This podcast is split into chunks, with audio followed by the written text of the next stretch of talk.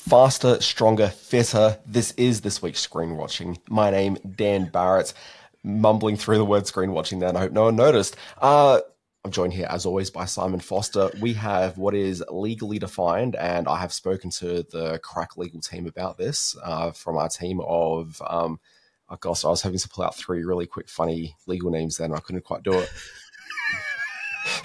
Martin Barton and Fargo. That was the old. That was the old Hey Hey It's Saturday legal team. Martin Barton and Fargo. Okay. Uh, I always like that on episodes of The Late Show, being the Australian Late Show and not the Late Show with David Letterman, that always yeah. have in the credits that legal um, advice was provided by, and I'm trying to think, what was the name of the manager from the Partridge Family? Oh, Mr. Kincaid. Yeah, Reuben, Reuben Kincaid. Kincaid. and so in the credits for the Late Show, I'd always say legal Reuben Kincaid, and that always made me laugh anyway, guys, we are here to talk about all things screen, uh, the movies we watch, the TV we uh, enjoy, sometimes endure through, sometimes the movies we endure through. That's mm. certainly the case with one of the movies we're talking about today. Which Ouch. one, you'll find out shortly. But yeah, we do have movies we're discussing. Simon, who we talking about Wonka. I am. Oh, what's a word that's even more trepidatious than trepidatious? But I'm certainly that when it comes to Wonka. There's a mm. black and white Bradley um, which Bradley is he? He's the Bradley He's the Cooper. Cooper. Yeah. Yeah. Bradley Cooper movie called Maestro. At least I assume it's black and white. I think it's on a black and white poster somewhere. Um, I'm going to talk about a Mexican movie called Familia. And then I'm going to talk about a TV program called Carol and the End of the World. Have you heard of half of those? You know, you're probably further along than my co-host Simon Foster. Than these two podcasters, yeah. anyway, I'm going to play the opening credits. I'm going to watch one of those movies, and we'll come back and we're going to talk about things. Bye. Folks, we'll see you in a second. This is not like TV, only better. Television! Teacher! Mother! Secret lover. What, that's it? That's your movie? Well, I said that I had an idea for a movie.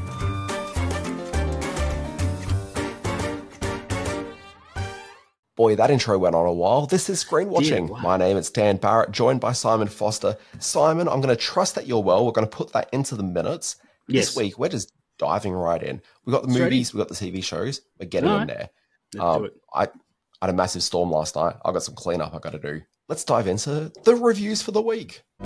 It stinks. Taking us straight into a world of pure imagination, it's the Timothy Chalamet movie, Wonka. I've spent the past seven years traveling the world perfecting my craft. You see, I'm something of a magician, inventor, and chocolate maker. So quiet up and listen down. Nope, scratch that, reverse it. Mr. Wonka, I can see you're a man of great ingenuity. What are you doing? I'm making chocolate, of course. Well, I'm not entirely sure that you're excited about Wonka, Dan. I know you have an aversion to prequels, and I, I'm in no way interested in this movie. And can I ask a question before you dive in? Because it may sure. Let's make this happen. Yep. Okay. Okay, so there is a trend that I've noticed from mm. trailers released this year. I haven't really seen them do it so heavily in the past, but right. they're employing the exact same trick that movie distributors who are releasing foreign language movies into this country tend to play, which is they don't allow any dialogue into the trailer. Now, if you watch the trailers for Wonka and The Color Purple and quite a number of other big lavish musicals that are coming your way, there mm. is not a skerrick of information that this is a musical that you're off to see. And yep. I'm wondering, is this the impact of the financial collapse of West Side Story, which was something be considered a bit of a sure thing a few years ago? Okay, mm-hmm. is this the ramifications of that? And follow up question: I know you love your musicals. I cannot stand them. Okay, but why would you hide the one selling point with this? Is it maybe a sign that people actually don't like musicals, or are people just scared that they don't like musicals? Go. Before I get into my review, yes, you make an interesting point. West Side Story certainly underperformed, and I imagine that mm, certainly the color purple and arguably Wonka were green lit um, it, prior to West Side Story hitting cinemas. So I'm not surprised that the music has been hidden away. I'm not surprised the music's been hidden away in the Wonka trailer because it's pretty terrible music all the way through. I am surprised it's been hidden away in the Color Purple because it's already a big smash on Broadway and people know the song. So that'll be one of the big selling points for to, to get people in. So maybe it's a, a, a different thing. Although I guess that was also the selling point for West Side Story. To get to Wonka Uh, I would, and it's a it's a valid point you're making that from the very opening scene in Wonka, where they where Timothy Chalamet in a fairly flat sort of singing voice bursts into song, you realise that this is going to be a musical. Um, but it's kind of still a surprise for someone who knows movies and knows this was a musical. I was still sort of taken aback that it was straight into the musical elements. So, having said that, the film kind of forgets it's a musical at a certain point. The front part of Wonka is heavily loaded with some fairly negligible tunes, some cute sort of toe tapping ones. Um, it certainly forgets it's about chocolate because there's not a whole lot of chocolate stuff in that first hour of Wonka. It's basically I'm there. I'm there for the chocolate. I was planning. To, I was planning to get along to my mo- local multiplex to have a couple of blocks of Tony's uh, chocolate only, just sort of sitting in my yum in my lap, and I was going to go for it. Yeah, no, this is a. He turns up with the, the memory of his mother sort of thick in his mind, who played by Sally Hawkins in flashback. Um, he is determined, he being Wonka, uh, is determined to make this magical world from the recipes that his mother gave him many years before, but comes up against the chocolate empire, comes up against the uh, big choc, I guess you could call it. Um, the film then sort of gets sorry. Can I down. can I clarify? Yeah. Sorry, big chocolate. So this is like an anti large scale chocolate consumerism sort of piece. It's like you know uh, railing against capitalism. Because at any really point do they it. at any at any point, Simon, do they explore the uh, just shocking human abuse issues in the chocolate industry? No, they do not. Other than the abuse that they they uh, put upon audiences in watching this, no, that's going a bit too heavy. I didn't I didn't not like this film, and I'll get to that in a minute. But so you're stuck in Olivia Colman's downstairs um, laundry factory for the first hour of this film, where a series of faces that you know from shows like Downton Abbey and Taskmaster, and certainly Ghost. There's a whole lot of the Ghost cast members in this one. Um, do a bit of a soft shoe shuffle every now and again, but it's not really until the maybe the 70 minute mark when things get really chocolatey. There's a whole lot of different elements at play here that make it a, a fairly imbalanced kind of film. Uh, Paul King is the director, and he's lauded left to right somewhat inexplicably for the two Paddington films. This one's essentially Paddington 3. If you know your Paddington films, he's uh, the the stuffed bear is chasing after his mother and, and, and, wanting to remember his family and has is sort of burdened by memories and, and longings for his his past and, and his and his own mother. That's exactly what Willy Wonka is in this one. He's doing the whole thing to to um, impress upon his mother's and his mother's memory the, the, the her love of chocolate. Um, and it and it kind of works, and I didn't hate it, but it takes a long time to generate any kind of a spark. Um, it's it's lovely to look at in places, but then it's also quite dour. And I don't mean this in a negative way, but it is a very British film. It sort of sort of um, is overcome with the desire to be Dickensian and create that sort of dark working class um, world that that Dickens sort of wrote of, and and which Roald Dahl kind of explored in his book, but did so with a much more bitter tongue. This one is pure sweetness all the way through, which is maybe appropriate for a movie about chocolate, but which also sucks a bit of the the nightmarish elements which made the Gene Wilder films so so lovable and so endearing and, and so timeless. Um, this is Chalamet's Wonka is in no way connected either in his performance or in the tone of the film to the Gene Wilder version. And somewhere in the mix here, you've got the Johnny Depp version as well, both of which I prefer to to this one. Likeable enough. The families will settle in for it for a couple of hours in an air conditioned cinema, but this feels a little bit too much corporate and not enough chocolate for me.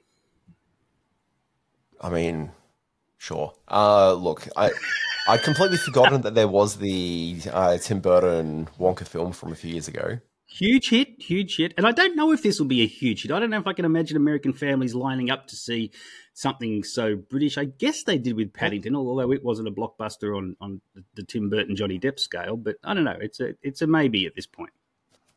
Yeah, I don't know. Paddington 2 seems pretty widely revered. But that said, I don't know. There is pretty much nothing about this movie that I'm particularly keen on. And I loved the book as a kid, and I was very oh, fond of really? that film. And yeah.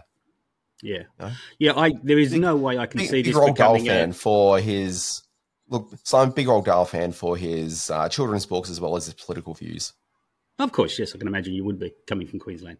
Um, look, it's a, it's a what? What? It's a, it's, it's a show, it's a, a film that I do not think will have the repeat viewing and lovability potential that the the Gene Wilder film had. It, that will still be the movie that they the kids put on their slot in their VHS tapes to watch over the coming years. Yeah, I don't know. Like, it's got two sort of strikes against it, which is first strike is I know it's a musical, and that just completely just negates any interest I really have. But the second yep. thing is I'm not entirely bought into Timothy Chalamet movie star. Okay. Like, I don't have a big problem with him, but I don't like. I just don't really believe that he can lead a movie. Yep. Yeah, I get it. I'm I'm sort of the same. I. Hmm he he seems to be going through that thing that Jude Law went through a few years back when everybody believed he was going to be a movie star and he has to be a movie star because he's so good looking and he's so charismatic and um, he's all those things that a movie star should be. But in a world where there aren't really movie stars anymore, um, it seems odd that they're sort of shoehorning him into shows like Wonka. I thought he was good in Dune and he was certainly good in the You Call Me By Your Name all those years ago. Like he, he burst onto the scene. Um, and burst into that peach appropriately, you know, with a lot of charisma. But I quite liked him on Saturday Night Live the other week. He's got a sense of humor. I don't think he takes himself too seriously, and I wish he wouldn't. Have, and, and that's another element of Wonka that kind of irked me a little bit is that there are moments where it takes itself very seriously, and it's really trying to be a very powerful sort of statement about emotions and memory and motherhood and all that sort of things, which it, which it didn't need to be so on the nose about. So if I gave ratings, this would be a three out of five for me. It's it's kind of well made and kind of good, but fairly negligible. If I gave ratings, like, come on, you just gave it a rating. Anyway, on the simometer, let's move on. on the, yeah, the sideways thumb on a simometer, folks. Let's move on. Uh, we're going to talk about a new film which is debuted on Netflix.com. It's called Familia. Familia, hey, hey, Hay una cosa importante. Recibimos una oferta de Arty Foods por todo el toro. La tierra, los olivos, el molino, el envasado, todo. A ver, ustedes tres tienen que hablar. Familia Simon is a movie from Mexico. It concerns a family who are coming home to the family estate. So the family business has been that they run an olive farm. Okay, it's a fairly successful olive farm. It's, you know, it's been raking in the cash for the family over the years. I thought you were saying familiar, as in it's something we're familiar with. So it's a familia.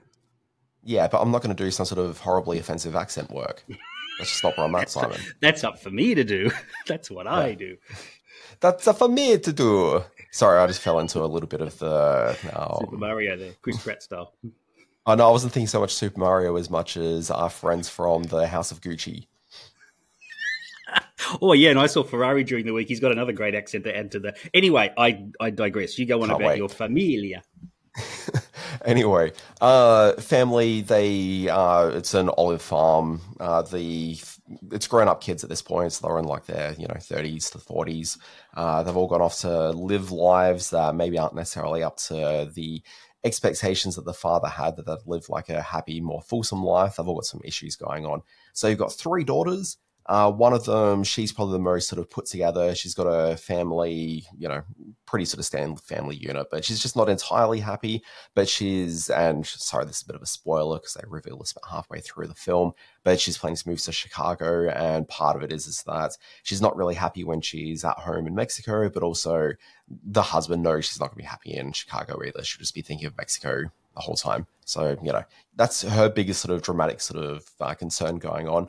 You've got the sort of middle aged child who is a woman who married a guy fairly young in her life and she doesn't really love him. And she's been having sort of quiet affairs to try to feel vital and rich. And she keeps on leaving information around for the husband to find out about the affairs. So, not everything's great going on in that relationship. And then you've got the youngest daughter who is uh, visiting the family um, get together. She's pregnant. She's got a girlfriend with her, but the girlfriend's like, it's not a planned pregnancy by any sort of means. It's a new relationship she's got with this woman, but there's mystery over who is the father of the child. And I'm not going to ruin that, but, you know, it's, you know, it becomes a plot point at some point in the film. So you've got these three adult children. Uh, they've also got a brother who's uh, got Down syndrome who lives on the estate with the family. Uh, their mother had passed away uh, many years prior. So it's a family that's haunted by a lot of um, loss and concern, and nobody really sort of has a strength of conviction as to what their identity is and what they're really after out of life. So they all converge for this sort of family dinner that their father sort of called them all for, and they all get together sort of reasonably frequently, as it's sort of um, understood, but not super frequently either. Uh, so like, there's always a bit of catching up as to what's going on in each other's lives. So you got that happening. The father drops a bombshell, and this is what the trailer sort of largely based around. There's been an offer made on the olive farm, and so he is uh, very keen to sell up. Obviously, he's running it sort of by himself, and you know um, he's getting on in years. Uh, so he's like, "Hey, look, um, offer to sell the place. Um, I'll only sell the place if all of the kids are in agreement that they want to see the place sold." And so all these I you're going to say that all the kids are involved with the sale as well. You can have them as well. Uh, well, yeah, I mean, there's some of them I probably think he'd probably like to offload if he could, but you know, Sure. maybe that's my own personal opinion So this them. sounds like a very sort of uh, convoluted family drama, dynasty Well, style. I, I wouldn't say it's a convoluted thing. Like when you watch the trailer and you see the because the trailer is largely built around like this announcement saying, "Hey, look, we're going to sell the farm, but like each of you kids have to have a bit of a say as to whether you want to." And the kids have an emotional attachment to the house. It's where they grew up. It's where they experienced like a number of major life milestones, and also the ghost of their mother is kind of a presence, sort of as part of this as well. Um, in that you know they don't want to say goodbye to the place where you know their mum was so rich and vital there. So anyway, it's a sort of very down to earth family drama. It's not high theatrics of like a Dynasty or Dallas or anything like that. It's not. It's not a It's not telenovela. really well, this is kind of sort of the thing. I wouldn't say it's telenovela. Like it isn't sort of again telenovela can be sort of a little bit sort of broad and operatic to a certain Oh, degree. sure.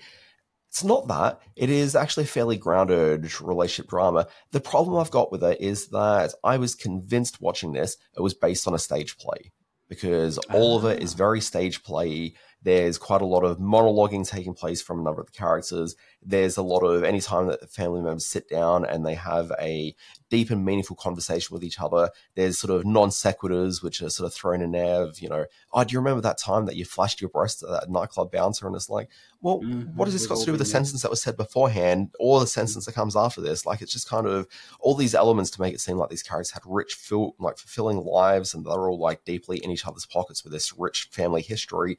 But you're just Mm. sort of watching it as like, well, real people don't sort of speak like this. And I was particularly interested in watching this because I watched the trailer and I was like, "Ah, this is kind of an interesting sort of dramatic conceit. And I kind of like lo fi movies where it's really sort of characters relating to each other just on whatever small scale that they're um, having to face. Um, I- I- I was about to say, this boxes, seems like an it's unu- just a terrible stage play. I like. I was going to say this does seem like an unusual choice for for one of our review segments because is it is it a subtitled film? Is it is it a Mexican film? Yeah. Uh, but Okay, also, it's a right, so- Netflix film, so you can either have subtitles or dubs or whatever you want to do with it. Ah, yes. Okay. All right. So, all right. So, I mean, it, it's great that we're reviewing this sort of stuff. We just, and certainly you don't often review this sort of stuff. So it's great to hear these, these, um, this take on something a little bit different in the segment. But Well, yeah, I'm, I'm the, not the sure if problem is, I see that there's a number of gaps in your movie reviews, and sometimes I just need to fill them. is it going to be anime Yeah, yeah. this week? Is it going to be Mexican family dramas? Who knows? Yeah, exactly right. No, I'm not. On, I Yeah. wasn't aware of Familia deep in No, my Netflix queue, so I will. I will check this one out. Any, are there any stars in it? Is there any? Is, No. there, is, is there anyone of note in it? Okay. No. Well, that's not a bad thing. No. No, so probably the notable Just name on it is the. Uh, there's the co-writer director whose name is uh, Rodrigo. Rodrigo Garcia. Yeah, you're looking at it on a screen. I suspect. did. No, no, no, no. I, I, I uh, he did. I think he did the Ryan Reynolds buried in the coffin movie. What was buried all those years ago? He's been around for a little while and made some good movies. So this might be a bit of a, a passion project. I think so. If that's the same one. Yeah, uh, like he's certainly a director. People like he's a name that I knew, but I certainly couldn't Yeah. place it with anything specific. Oh, okay, I know why I know him, which was that he was an executive producer on In Treatment. Possibly uh, Albert Nobbs, he was the director of that film from a few Yep. years ago. Yeah, Glenn Close. Uh, All right. so yeah, okay. like- Familia is on Netflix as we speak, just in time for the uh, those Christmas days at home. yeah. Look, I mean, mileage will vary on it a little bit, but yeah, I just found it disappointing and just too staged.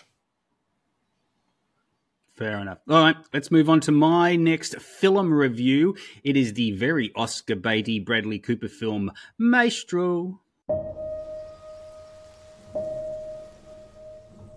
If summer doesn't sing in you, then nothing sings in you. And if nothing sings in you, then you can't make music. Something she told me. Hello, I'm Lenny. Hello, Felicia. Fans of Seinfeld will believe that uh, most conductors walk around without pants on. That doesn't happen in this, although there is a lot of time in this movie where Bradley Cooper is out of pants in his portrayal as Leonard Bernstein. As a young man, he was a bit of a tool man, uh, leading a bisexual lifestyle that we see in uh, full in its fullest glory in the opening of uh, Maestro, his directorial follow up to uh, what was that thing he did with Lady Gaga? Uh, Star is Born. Uh, um, yeah. Uh, this is the biopic of Leonard Bernstein, a man who is considered uh, the great American conductor, uh, the great American um, composer. Of course, he did the aforementioned West Side Story with a number of other greats like Jerome Robbins, who's also represented in this film. Um, a very flamboyant theatrical figure. It gives Bradley Cooper the opportunity to don the makeup from the big nose to the liver spots later in age and uh, play this very big performance and very big character um, in what old school critics would call Oscar bait. Um, it is a handsomely crafted, uh, beautifully mounted production with two great performances at the center of it. It's one of those films, it's a very tough film to love, even like. It's a movie that I admire. Bradley Cooper's a director who has done that thing that most smart young directors do and surround themselves with talented people who make his movie look really, really good. He does that with Carey Mulligan, who plays his soulmate, um, and and uh, Felicia, um, and she does so with a very plummy British. Uh, accent uh, that becomes sort of upstate New York through the through the uh, course of the film. Um, also in there is Maya Hawke. Uh, very oddly, Sarah Silverman gets a role as Leonard Bernstein's sister. Um, so there's a lot of great people in front of the camera. There's a lot of great people behind the camera. Matthew Libatique is the cinematographer, and he does amazing work. So this is a beautiful looking film, and at times it's a beautifully acted film, but it is a biopic. And your thoughts on musicals uh, certainly register with me when it comes to biopics. I think they're really kind of just the Wikipedia. The worst of them are the Wikipedia versions of people's lives. And I said this about Napoleon a couple of weeks ago. And as much as I don't want to say it about Maestro because there's a lot to admire about the film, I, I kind of do think that as well. It doesn't really get inside his creative process. It's it's essentially a love story and quite a good love story in much the same way that that A Star Is Born wasn't so much about the music, but was about the the love story at the center of it. Um, this one's kind of the same. It's kind of the same, but it's also a true story. I wish I knew more about Bernstein by the end of this. When I really, even with my limited knowledge of what Leonard Bernstein had done, I kind of knew everything that was in this film about him. Um, so once again, he's terrific in the part. Certainly, so is she. But overall, the film, which is produced by Martin Scorsese and Steven Spielberg, and I would have liked to have seen what those two really um, specifically talented directors would have done with this sort of material because Cooper's not quite the director um, to bring this to life in a way that I think an old Hollywood um, hand might have been. So once again, a, a, great film to admire, and it's certainly going to play heavily into the Oscar season. Got a whole bunch of Golden Globe nominations through the year, and has been on most uh, through the week, and has been on most um, best of lists and, and, nomination categories over the recent months. Uh, but whether it's going to play, and I don't know if it's going to play as convincingly on Netflix either, where where it dropped overnight. So um, certainly worth a look. Admirable, admirable effort. Yeah, look, I'm pretty keen to see this film, so over the weekend I'll give it a look and I'll let you know how it looks on Netflix, the platform it was made for. Some some in black and white. Uh, the the flashbacks to those glorious days of sort of fifties Broadway is in is in black and white uh, when young Bernstein. And I should point out that the aging of Cooper in this is is superbly done. He's his portrayal and the makeup they use is is excellent. Um, and he does sort of transform from the young Bernstein into the very old Bernstein um, with great aplomb. Uh, and then it goes full color as they they sort of get to the more contemporary versions of his life. So, Maestro on Netflix. Uh, check it out. Check it out. That's terrible. It really was. Uh, look, let's stick on talking about productions for the Netflix.com. Also debuting for this weekend is Carol and the End of the World. Towards Earth. It's unclear, but we believe. Does your dog know it's the end of the world? There isn't a single person out there who doesn't have it. The hunger to do more, be more, live more. I don't really know what I want. Everyone's got all these plans, and I. Massive job walk offs making work a thing of the past. The stock market bell rang for the last time today. Every second is precious now. At the speed it's moving, 9C will have the impact of a 10. We're not going to be upset. We just don't want you to miss out. A couple of weeks ago on this podcast, we were talking about apocalyptic movies. I think it was spurned by uh, Leave the World Behind, might have been mm-hmm. the jumping off point for it. Uh, both of us, as part of our mid mid podcast intermission segment, we talked about our favorite movies about the end of the world. Hmm. Uh, one of the ones I flagged was a really cool little Canadian film called Last Night, and the premise of that one is what would people do on the you know in, in the lead up to the end of the world? Like they know it's coming, so how do they live their lives? Um, in that film, we see the 24 hours leading right into what's going to be the end. Okay, so like it's right at the end. Carol and the End of the World takes a very similar um, storytelling conceit, except it's not the final 24 hours. What we're seeing is um, when we join the series, uh, seven months before the world's going to end. So we know the world's going to end. Apparently, there's a planet that's heading straight to Earth and it's going to careen in in seven months' time. Uh, I don't know what that looks like. Probably not good. Suspect gravities and people's heads smushing together would probably be a reality of that. Oh my god! But in this, we've got seven months. But also, it's not like at the beginning of this program we're finding out the world's going to end. We've already been in it for some time. So people have already started to develop a series of life changes, and that's largely what society's about at this point. Everyone's thinking, well, how do I live my life to the fullest, knowing I've got a limited amount of time left in the world? So the titular character of this one, Carol, is a woman who is, I think, 53, if this is to be set in 2023. Uh, she's certainly born in 1970, but she's about 50 years old. Uh, she's never married. She's left a lot of opportunities sort of behind. She's a quiet, nebbishy sort of a person who has never really had a lot of uh, fulfillment in her life she is definitely feeling this in the final months of the world. She looks at the, the world around her and everyone living their lives to what they are hoping to fill it as being the most fulfilled they can be.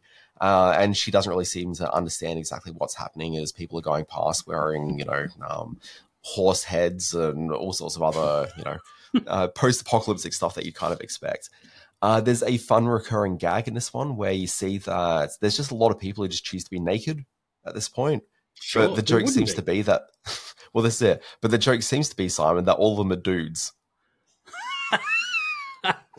yes, they, I can never, imagine that's being true. They never express it like that much. Like you occasionally see, like there are some women who are naked, like in the privacy of their home, but there is a just anytime that you're out and about and you just see like naked people in the background, always guys, and I just think that's animated peen. Does this does this feature animated peen?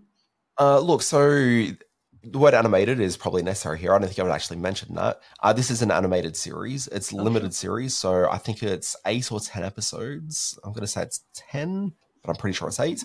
Uh, animated series. The guy behind it is this guy named uh, Dan Guterman. Uh, he's a guy who his pedigree is working on The Onion, like years ago when it was still funny. Uh, working on The Onion, went on to work on The Colbert Report, uh, he's done some time working on community, and he's basically just one of these guys that seems to be just moving through just like the sort of hippest, sort of sharpest um, comedy of like the last 15 years. A anyway, he's landed on that one. Yeah, and the pedigree is really strong. So, like, you can see that um, if you look at his filmography, well, his you know work history, because obviously The Onion's not necessarily film, uh, but if you look at his work history, you'd have an expectation of someone, and he certainly meets that in this. What we're watching here is something which is on like the same level of the greatest of onion works, which is something that speaks to the depths of humanity, okay, and really gets to a fundamental truth about us, okay, while also being laugh out loud, just really sort of gutturally funny. Um, and this show delivers that. I wouldn't say it was actually sort of laugh out loud funny, but there are so many sort of very quiet jokes sort of packed into this one that I was, if not audibly laughing, I was certainly alive on the inside, sort of very amused by this world. But it's it's not it's, it's not like an animated show like you know a Family Guy or something like that, which is there delivered as the joke machine. This is really trying to get to a um, tonal place with the Carol character because she is very insular and quiet and muted, and the show maintains that for the entire piece. While it's funny, it's certainly not you know, trying to be overtly sort of gross and heading for the laugh.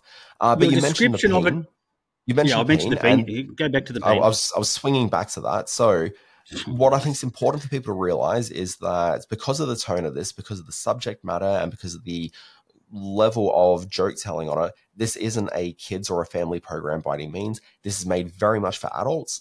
The visual style of it is, I think, hems too closely to a lot of that Family Guy um, bento box style animation. Okay, but that's also maybe to its benefit as well. Maybe people will find this and really get swept up in it in a way they may not have if it was more of a less contemporary animation style. Uh, very quickly, what else have you been watching, Dan Barrett? Well, I see you've got here one. I'll mention mine very quickly first. We, st- I know you're a big Bardot fan from back in the day.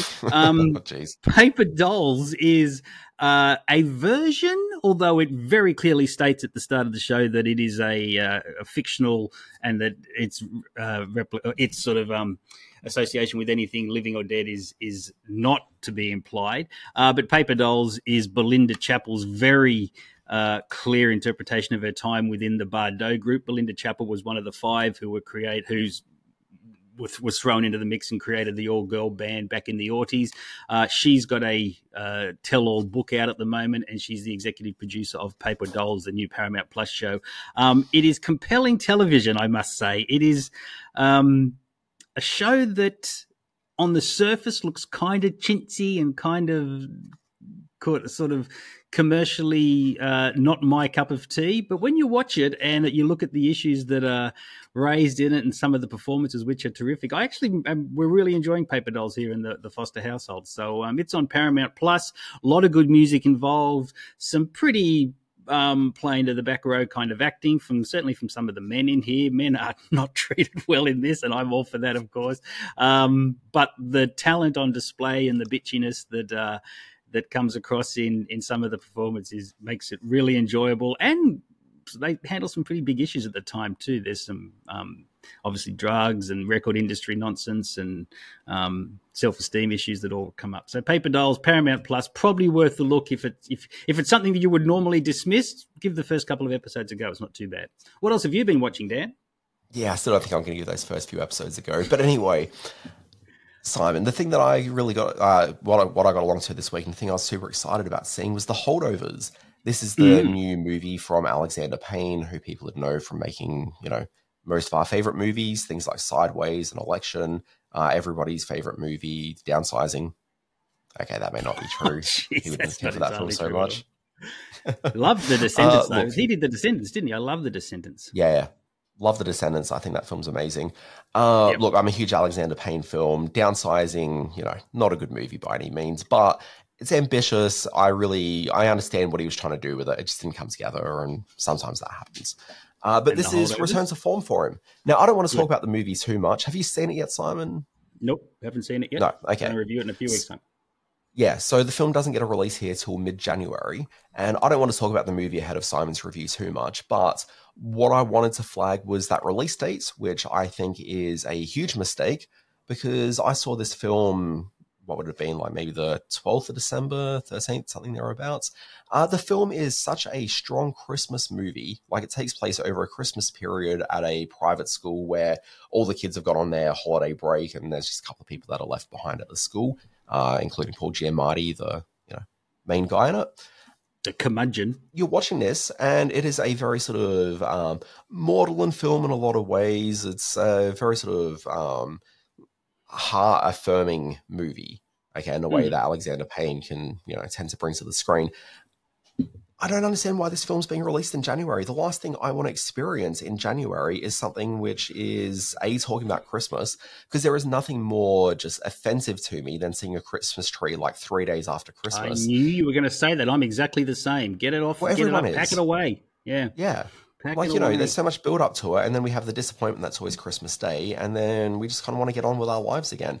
Uh, January is not a, but like January is probably the most cynical month that we have all year because you know, I would like, uh, I would suggest uh, not argue. I would suggest that the thinking is that it's much easier to sell this as uh, an award season contender than it is to put it up against Wonka and Aquaman in a very crowded Christmas Boxing Day lineup. It, it's it's it's a tough sell as a Christmas film just because it it doesn't look like it. It's a much easier sell as an award worthy title. you are not going to get the word of mouth on this one that you would have had if people were seeing it in early December. Here's the thing, Simon. This movie came out in the US late August. There's been plenty of time to release this movie between August and January, and instead they're dropping it like two weeks where it's going to perform at its worst. It that I well see. I think that, and I'm certain that the distributors are saying, "Hey, this is going to be," and and some of the award nominations that have come out recently, and the holdovers is front and center of them, suggest that it's going to be a lot easier to say, um, you know, put that big banner at the top of the paper, at the, top of all the posters that says four Academy Award nominations, and get that audience it in than it is to get a a, a Christmas because it's not a, it's not really a family movie, is it? It's got some No. No, this, okay, so that's a, is, that's a tough sell, not in the Christmas period. this film is, and I was going to hold, hold on to this until you reviewed it, but I'm going to just talk about it now. This is a throwback to the kind of movie that I just remember dominating Christmas viewing, well, that Christmas sort of period viewing, uh, back in like the early 2000s. So, you know, if you think about, say, when, you know, like, oh, what am I thinking about here? So, like, um, era of like Lost in Translation and Royal Tenenbaums, all these sort of films that always get released like the week after. Actually, no. So usually the week leading into Christmas, and we're there for driving box office at your Palace and your Dendies and the Hmm. sort of iHouse specialty cinemas.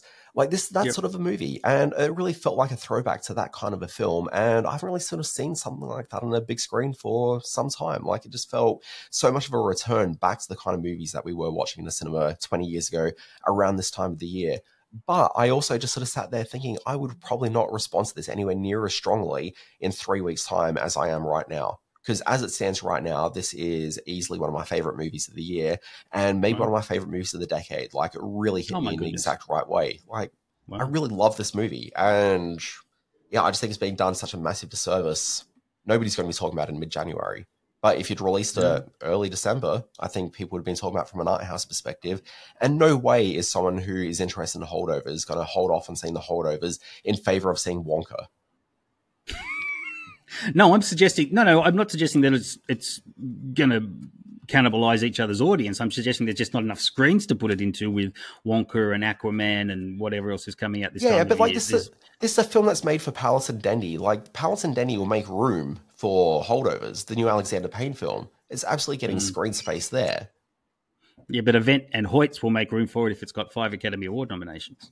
No, but holdovers is never going to play that well in events on Hoyts. Like that's not the game for this. The game for it is your art house right, we'll see. We'll see moving forward, or time will tell whether Dan Barrett's prognostications. Well, just just as a thing here, I mean, it's not like it's a George Clooney starring Alexander Payne movie. It's a Paul No. Giamatti starring Alexander Payne movie. It's not like Paul It's Giamatti is a known name that brings people out to events to get their giant popcorn and massive Coke. You're there for your glass of wine to sit back with his surly sense self. Which isn't to say Paul Giamatti isn't somebody's George Clooney. He's my George Clooney. Actually, that's not true. George Clooney is my George Clooney, but Paul Giamatti is deep and dear to my heart. George Clooney. Yeah, it's true. But like, he's not driving box office like his attendance at your big multiplexes. That's not what this is. No. All right. So we move to this day in history. This day in history.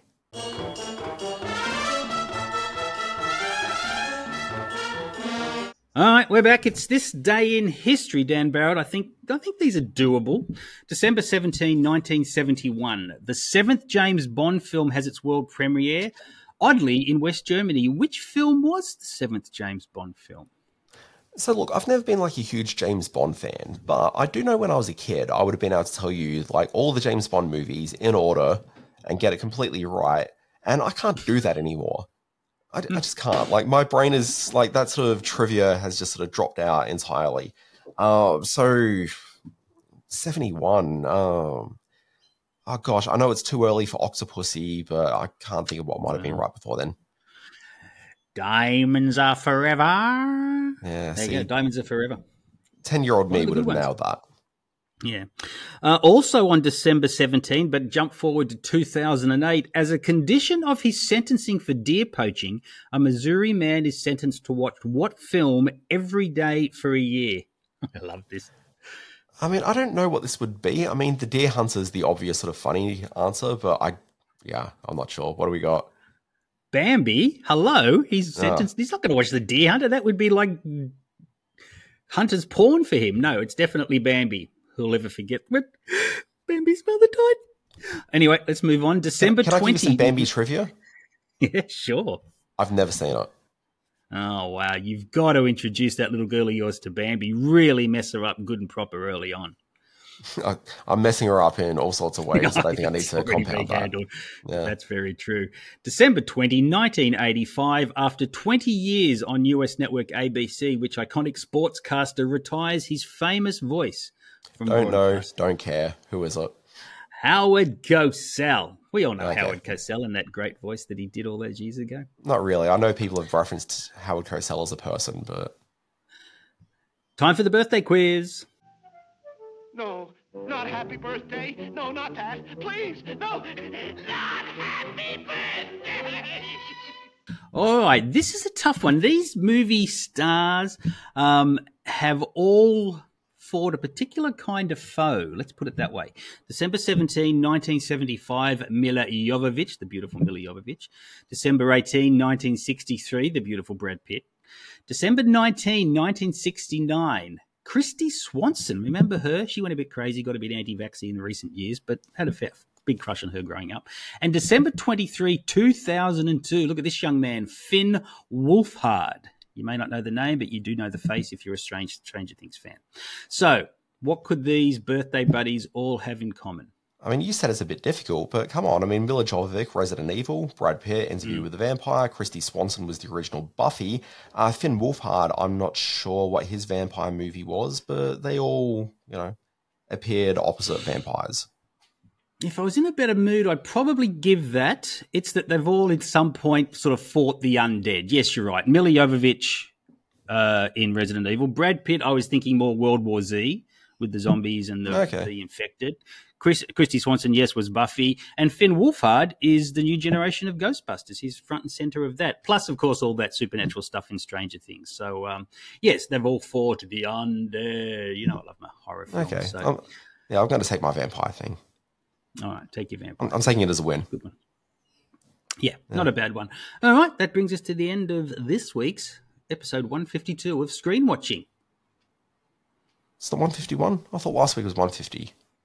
No, last week was 151. We're up to Oh, who can 152. keep tabs? Who can keep tabs? So It many rivers of gold. Rivers of Gold. That always makes me think of going to the toilet.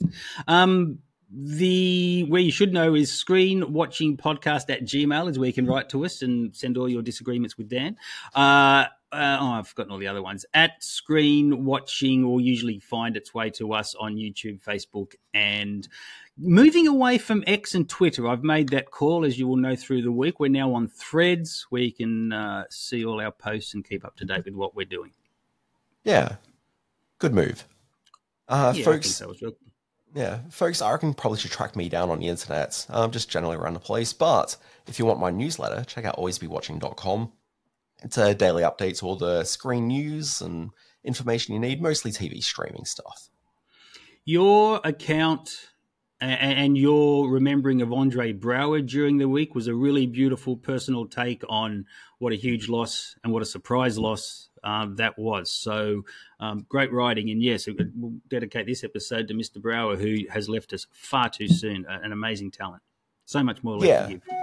I mean, there's a couple of actors sort of through my life where you hear that, you know, they've um, died, and it's like, okay, well, I mean, s- some of them are actual sort of gut punches. Others are just kind of like, oh, it's, you know, that's a bit sad, but you can kind of get on with your Mm. life. But like, this is one of the ones that sort of actually really hit me. Um, and only Yep. because I guess um, you know, he was in one of the greatest TV shows of all time, being Homicide Life on the Streets, and he was unquestionably the best thing about that program. And that was kind of like his real sort of coming out. Everyone just sort of went, "Wait, who the hell is this guy?" Because he's just kind of incredible mm. on that program. Uh, but also, Homicide just happened to coincide entirely with me sort of coming online as a TV viewer and actually appreciating TV as a art form and not just a delivery mechanism for cool cartoons I was watching as a young kid. But no, I mean, yeah. Homicide debuted here like, you know, about two, uh, 92, 93. Uh, and I sort of came online with that just I was also watching, you know, The X Files and ER and a bunch of those other really seminal early 90s dramas. The gut punch celebrity death that happened to me with Robin Williams. And I've got to say, I, I, maybe I've gone back and watched one Robin Williams movie since then. It's just really hard to, to, to yeah. revisit what he was now that he's gone. Is is that going to be the same thing with Braugher? Are you going to be able to sort of lean into to Homicide I, or Brooklyn Nine Nine for that matter? Um, look, I mean, honestly, if I never have to watch Brooklyn Nine Nine ever again, I'll be perfectly fine with that. uh, Homicide Life in the Street, though, uh, literally, I've been just championing the idea of pressing play on an episode the last few days. So, yeah, um, you know, I'll, I'll, give it a go. Maybe I'll actually find it a bit sort of more difficult, but I think it's really just a celebration of this guy's work. And it, it yeah. probably comes down to the idea that if you were to sit down and watch a Robin Williams um, film, you are sort of investing two hours in like a singular piece, whereas I think episodic TV is maybe just a little bit more digestible. Hmm. Yeah, yeah, well, I mean, I can, still watch, I can still watch NewsRadio episodes with Phil Hartman, and I got that same sort of gut punch from that. Oh yeah, that was tough. Yeah, that was tough. Mm. God, keep it light. Ending on a ending on a dour note. Anyway, we'll be back next week with more screen watching. How good is life? life is great. See you next week.